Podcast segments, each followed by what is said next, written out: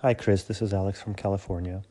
Regarding Adam Savage's question that you republished and you will be discussing on the show with Aid about why people are bringing more bigger cameras to the meet and greet uh, photo opportunities with him as opposed to phones as in the past. I think both you and Adam agree that uh, this is counterintuitive and that's why it's such an interesting topic. Well, the answer may be very simple if you read the comments to Adam's uh, show.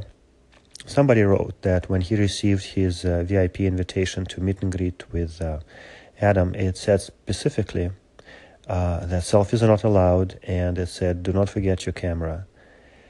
That may be taken by many or most people as a indication that phones are not allowed because most people associate phones with selfies and selfies with phones. And that may be the answer, and Adam may not, may not know this. Oh, it's definitely possible that uh, that invitation changed, even though I, I think I remember Adam saying that there were no changes in any of those factors, including the invitation. So, yeah, I still don't know. Still not sure why that change actually happened. Do you remember the Lytro? L Y T R O? It's a, a company that uh, several years ago had two cameras out. First, um, in 2012, the original Lytro light field camera, that's what they called it.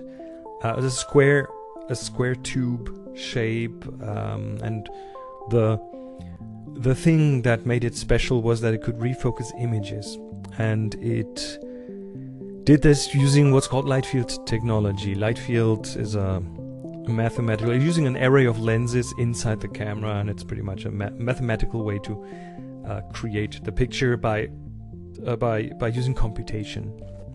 Now, it uh, they came out 2012 with that camera, and um, then 2014 they followed up with a second version called the Lytro Illum I L L U M, which had some additional features, more megapixels, bigger zoom range or a zoom range at all, um, different form factor.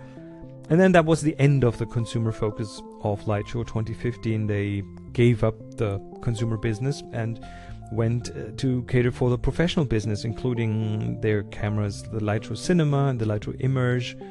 And um, I think they have now an even even newer version of that, um, which is for professional stuff, and it will, I think, play a role in future VR and and AR experiences and things like that. But one of the features that came with that original Lytro and with the 2014 Lytro Illum is what they call living pictures, which was a the, the ability for people on the web to refocus your picture. So you could put the picture online using their server. You had to upload it to their server and then use their plugin to embed it in your website. But then people could click on that picture and it would focus to where they clicked.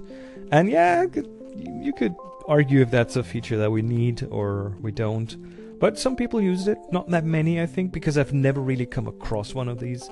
But uh, it was there, it was available, and I, I bet several people used it and uh, it's now 20 at the end of 2017 and Lytro has killed that feature so living pictures is no more at least not the embed on the website so um, i don't know what the pictures on the web will now do if that if that infrastructure is gone. Um, i think it will just show a picture that says there should, here should be a picture or something along those lines.